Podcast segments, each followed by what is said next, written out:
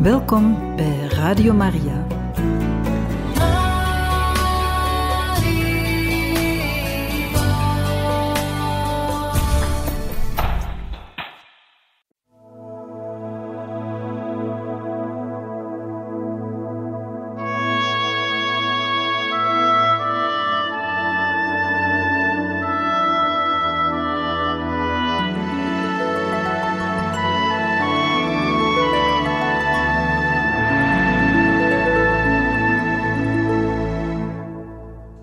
Beste luisteraars van Radio Maria, in dit programma Heilige Getuigen gaan we verder met de lezing van het boek over Johannes van het Kruis met de titel Geboren uit Gods adem en geschreven door Crisogono de Jesus.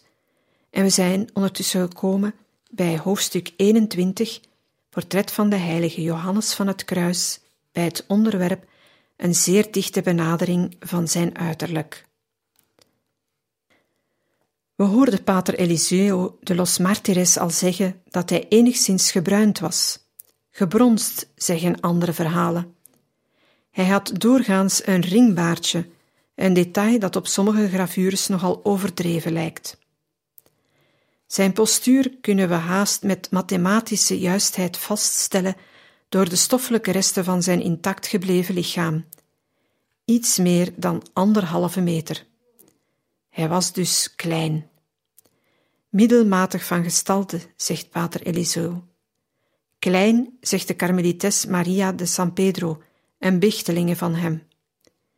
Geronimo de San José, die de uitdrukking wat wil verzachten, houdt het op een statuur tussen middelmatig en klein. De heilige Teresa doet de geringe gestalte van Juan de la Cruz daarentegen vaak uitkomen.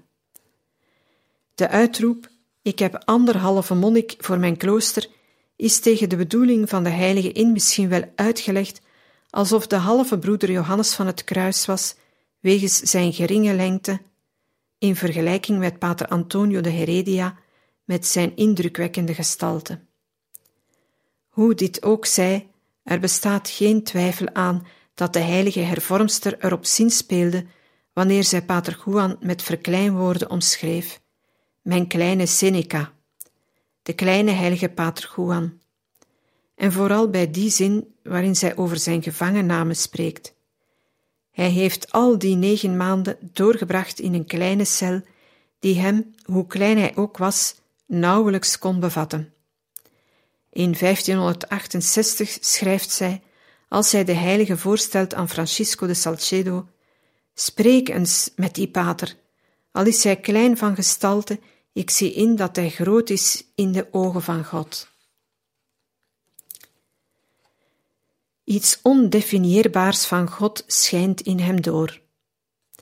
Matig in eten en slaap, zijn lichaam aanhoudend kastijdend, was hij mager.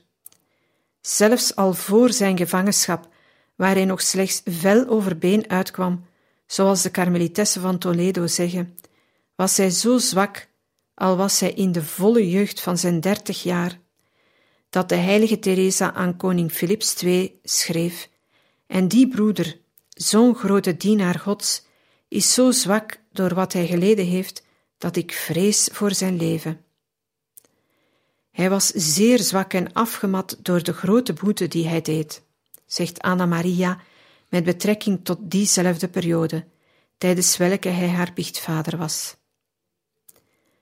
Het nederig voorkomen van Pater Juan werd gecompleteerd door een oud, nauwzittend habit van grove stof. De mantel leek van geitenvel en was zo eenvoudig dat hij opviel tussen de vijftig die men zag op het kapitel van Alcalá, waar er niettemin heel wat grove en opgelapte habijten waren bij deze primitieve eerwaardes. Een kalotje of mutsje van grove wollen zeefdoek completeerde zijn bescheiden opschik. Johannes van het Kruis was niet lelijk, hoewel hij geen knappe man was, zoals zijn bichtelinge Maria de San Pedro zegt, gaf de globale uitdrukking van zijn gelaatstrekken, van blik en gebaar, zijn gelaat een zachte sympathie die men opmerkt in alle oorspronkelijke afbeeldingen. Met uitzondering van die in Segovia, die om de lijnen perfecter te doen uitkomen, de uitdrukking harder of strenger maken, weerspiegelen de andere, zowel de primitieve van Granada als die van Ubeda, of zelfs de middelmatige gravures van Geronimo de San José, een minzame lieflijkheid in optreden en gelaatstrekken. Pater Eliseo zei al dat zijn gelaatsuitdrukking goed van proportie was en Pater Juan Evangelista, negen jaar lang, de metgezel van de heilige, zegt in een niet gepubliceerd relaas dat hij een bekoorlijk uiterlijk had. Er is in zijn gezicht iets dat charmeert, een afstraling van zijn spiritualiteit, een subtiel doorschijnen van uitgelezen innerlijke zachtheid die in de gelaatstrekken naar buiten komt en deze omvormt. Dat is het resultaat dat ervaren wordt door mensen die hem zien. Ik heb vaak, zo zegt Maria de San Pedro met verbazing over dit verschijnsel, hoewel genoemde heilige Pater Juan niet knap, klein en verstorven was, en hij niet de gave had die in de wereld de blik trekken, gezien dat er niettemin iets ondefinieerbaars van God in hem doorschijnt, wanneer ik de ogen opsloeg om hem te bekijken of hem te horen. En wanneer ik naar hem keek, leek het mij dat er in hem een grotere majesteit te zien was dan bij enige mens op aarde. Een samenspel van eminente morele hoedanigheden, waar heel uitdrukkelijk op gewezen wordt door hen die met hem samengeleefd hebben, gaf zijn gelaatsuitdrukking die charme die door zijn gelaatstrekken niet te verklaren valt. Men heeft hem nooit kwaad, ongeduldig of verontrust gezien. Nooit sprak hij het ene woord luider dan het andere. Onveranderlijk kalm, alsof hij geen passies had. Absoluut meester over alle aandriften van ziel en van lichaam. Een aanhoudende, hoewel stille blijdschap, zonder buitensporig gelach, straalde voortdurend van zijn gezicht. Hij hield niet van zwaarmoedige geesten en wanneer hij een van zijn medebroeders bedroefd zag, nam hij hem bij de hand, ging met hem in de tuin of de velden wandelen en liet hem niet gaan voordat hij hem blij en optimistisch zag. Zelfs als hij over de dingen van God sprak, liet hij zijn broeders graag lachen en lardeerde hij zijn geestelijke gesprekken met leuke vertellingen. Een zeer zachte manier van besturen. De eenvoud zelve meet hij elk vertoon van gezag, mengde hij zich onder zijn medebroeders voor de nederigste werkjes zoals vegen of afwassen, en verliet hij zijn plaats als overste om in de refter te gaan voorlezen, terwijl de anderen konden dooreten. Tijdens de recreatie amuseerde hij zich met het maken van rieten mandjes of het snijden van houten beeldjes. Minzaam tegenover iedereen beval hij nooit uit de hoogte, trouw aan zijn consigne, dat iemand door niets anders beter te kennen geeft dat hij niet verdient te bevelen dan door uit de hoogte te bevelen. Want wie beveelt moet ervoor zorgen dat de onderdaan nooit bedroefd bij hem vandaan gaat. Hij had een zeldzame omzichtigheid en een zeer zachte manier van besturen, zegt een van zijn onderdanen. Om die reden zegt hij op een dag tegen Pater Eliseo de los Martires: Als wij in onze orde de wellevendheid, die een onderdeel vormt van de christelijke en religieuze omgangsvormen, verloren zien gaan, en als in plaats daarvan bij de oversten onbeschaafdheid en ruwheid hun intrede doen, een echte ondeugd van barbaren, dan moeten wij schreien over de orde, alsof zij verloren was. Immers, wie heeft ooit gezien dat men iemand tot deugden en dingen van God kan overhalen met stokslagen en grofheid? Dus is het wel begrijpelijk dat zijn onderdanen, die zich met een vaderhart bestuurd voelden, aan hun hogere overste gevraagd hadden om hen naar het klooster te sturen waar Pater Juan overste was. En hij verkreeg van hen al wat hij wilde. Niemand heeft hem ooit ongunstig over anderen horen spreken, zelfs als die tegen hem waren, en hij dulde niet dat men in zijn tegenwoordigheid mopperde. zelfs voor zijn vervolgers, de geschoeide paters die hem in de gevangenis van Toledo martelden, en zelfs voor die slechte zoon, de ongeschoeide pater Diego Evangelista, die het op zijn faam begrepen had, had hij altijd verontschuldigende woorden en zei hij dat ze dat deden omdat ze dachten daar goed mee te doen. Hij zocht altijd een gunstige gelegenheid om de deugden van anderen te verheerlijken en de goede hoedanigheden te prijzen van afwezigen. We onderbreken nu voor wat muziek.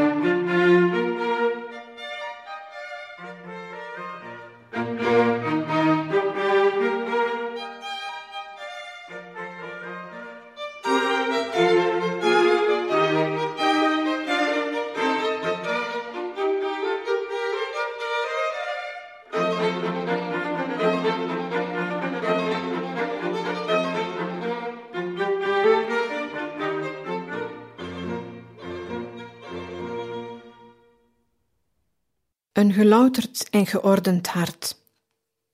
Het kon niet anders dan dat het tedere hart van de heilige toch voorkeuren had. En die had hij dan ook.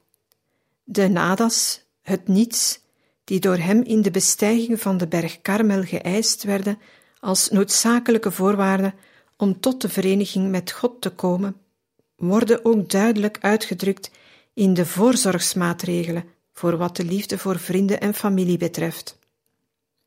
De eerste voorzorgsmaatregel bestaat hierin dat je met betrekking tot de mensen éénzelfde liefde en éénzelfde vergetelheid aan de dag legt, onverschillig of het bloedverwanten zijn of niet. Gij moet uw hart vrij houden van de eerste zowel als van de laatste.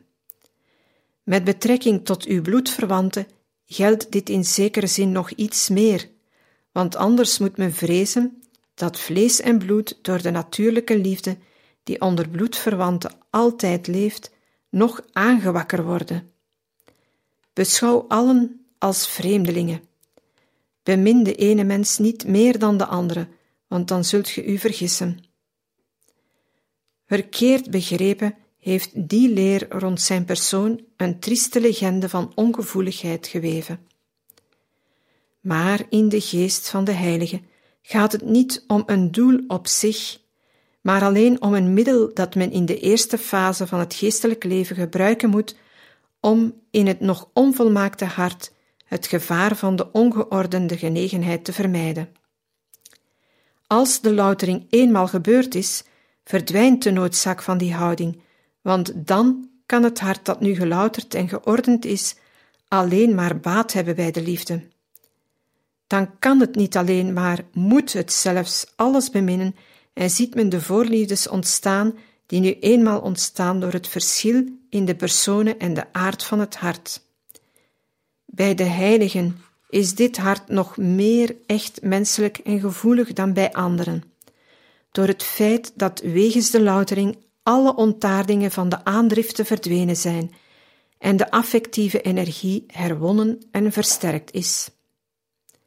Zo ziet men dat de heilige Johannes van het Kruis een tedere liefde heeft voor zijn broer Francisco de Yepes, die hij meeneemt naar Duruelo, naar Granada en naar Sevilla, om hem bij zich te hebben, en dat hij protesteert wanneer Francisco weer weg wil. Men ziet hem zichzelf beklagen dat het zo lang geleden is dat hij moeder Teresa nog gezien heeft, van wie hij het portret bij zich heeft. Naar de karmelitesse van Beas schrijven dat hij ze niet uit het oog verliest, waarbij hij hen mijn dochters, mijn beminde in Christus noemt. Tegen het meisje in Granada zeggen, dat ontbrak er nog maar aan, dat ik u zou vergeten. Alleen al het denken dat u gelooft dat het zou kunnen zijn zoals u zegt, is in staat me razend te maken. Dat zou al te erg zijn na zoveel bewijzen. En aan Juana de Pedraza in Granada, de brieven kunt u meegeven aan Fray Juan of aan de zusters, maar doe het iets vaker als het mogelijk is. En als die brieven niet zo kort zijn, dan is het nog beter. Met zijn delicate geest hield hij van netheid, zowel in zaken die de goddelijke eredienst betroffen, als in die welke voor zijn persoon diende. Het servet waarvan hij zich bediende bij de maaltijden was aan het eind van de week haast even schoon als op de dag dat hij het had gekregen. Die opmerking die moeder Teresa tegen pater Gracian gemaakt heeft, dat het nodig was het beddengoed en het tafellinnen schoon te houden, sloeg dus niet op hem. Misschien heeft die netheid van Johannes van het Kruis wel iets te maken met die aangename geur die mensen waarnamen als ze naar hem toekwamen om zijn hand of het scapulier te kussen. Zijn boeken een volledige fysionomie van de auteur. Naast deze kentrekken van zijn leven zijn er echter nog andere elementen die het portret van de heilige Johannes van het Kruis aanvullen, op verstandelijk en moreel terrein, zijn boeken namelijk. Hoewel fragmentair, als een beeld in een gebarste spiegel, geven ze ons tezamen een volledige fysionomie van de auteur. Hij verschijnt er ten voeten uit. Zijn soeverein verstand vindt men in de bestijging en in de donkere nacht zijn oosterse verbeeldingskracht in het hooglied, zijn vurig hart in de levende vlam van liefde. De bestijging en de nacht weerspiegelen het verstand. Het is het strenge, betrouwbare, logische en zeer duidelijke talent dat alle consequenties ziet bij een principe en onverbindelijk regelrecht tot de laatste gevolgtrekking doorstoot. Met zijn absoluut evenwichtig vernuft dat al zijn bewegingen beheerst, wordt hij niet meegesleept door een of andere denkrichting, maar weet hij deze te beheersen door ze in te schakelen in dienst van een hogere finaliteit. Zeker van zichzelf aarzelt hij niet. Hij bevestigt of ontkent vlak af zich bewust dat hij de waarheid bezit. En hij bewijst dat ook met een analytisch vermogen dat de gewaarwordingen, de ideeën, de beelden, de herinneringen, de passies en de menselijke zowel als de goddelijke realiteiten onderzoekt, klassificeert en tot hun recht laat komen, door alle schijn ervan weg te nemen, zodat ze van alles ontbloot tevoorschijn treden in de exacte waarde van hun zijn. En dat alles niet met het oog op een betrekkelijke waarde, maar door ze te toetsen aan het absolute, in contrast met God. Hij dringt door tot de diepste duisternissen van de psychologische nacht om mee te maken dat de geest verbrijzeld wordt in substantiële kwellingen. Met de blik echter de aanwezige duisternissen van de nacht overstijgend, ziet hij en kondigt hij aan het heerlijke zoete gloren van de ziel in een gebied van licht, dat hij nu verenigt met de prachtige landschappen waarin zich de idylle afspeelt van het geestelijk hooglied. Een sterk, origineel en zeer helder verstand. We onderbreken nu voor wat muziek.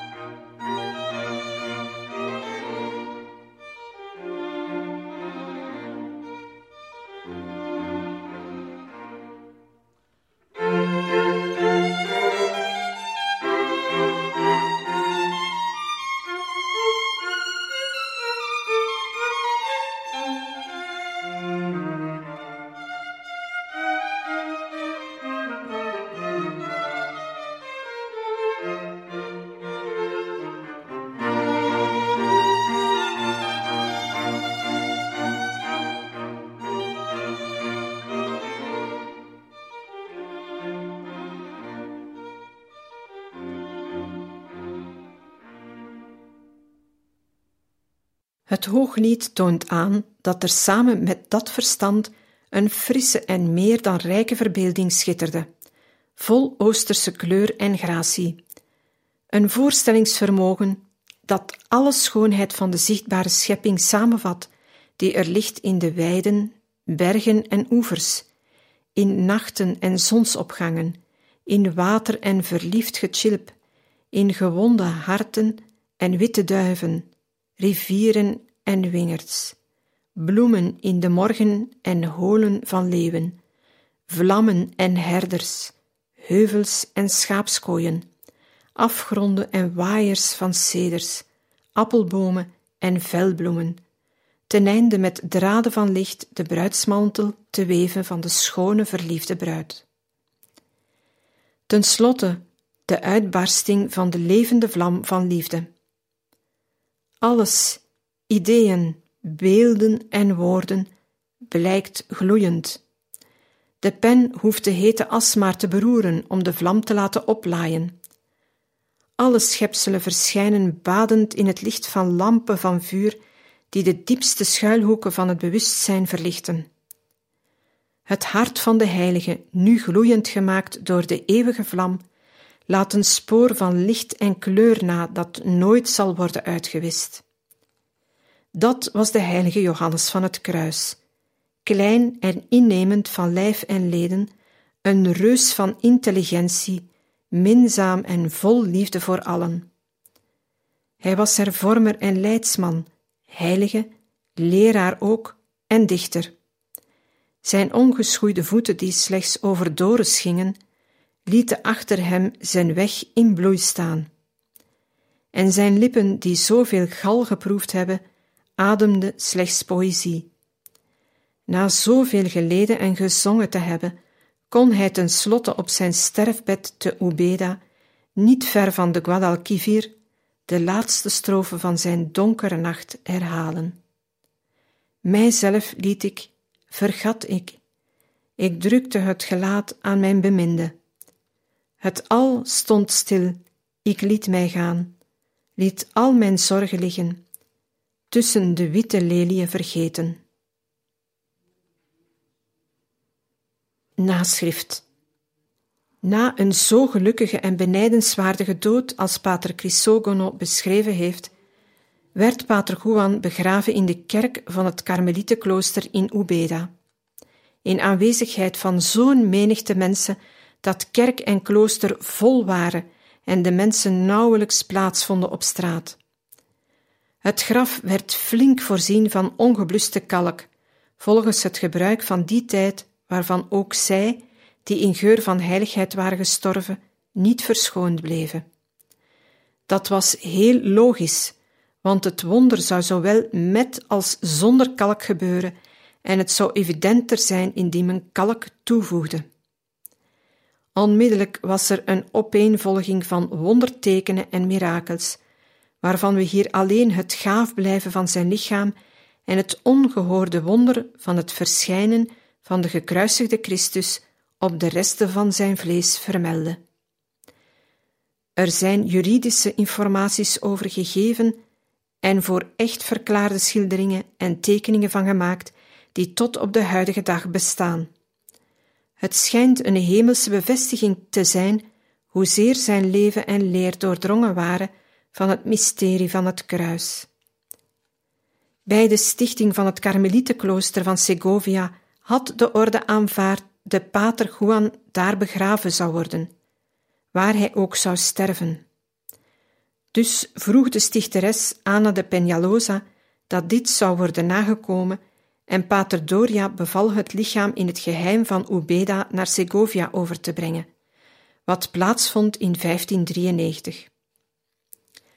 Toen de stad Ubeda het vernam, ging er een storm van protest op, die een pauselijke breve nodig maakte, waarin gestipuleerd werd dat aanmerkelijke delen van het heilige lichaam terug naar Ubeda moesten. De breve van Clemens VIII, uitgevaardigd in 1596, slechts vijf jaar na zijn dood, is de eerste bevestiging van de heiligheid van Pater Johannes van het Kruis.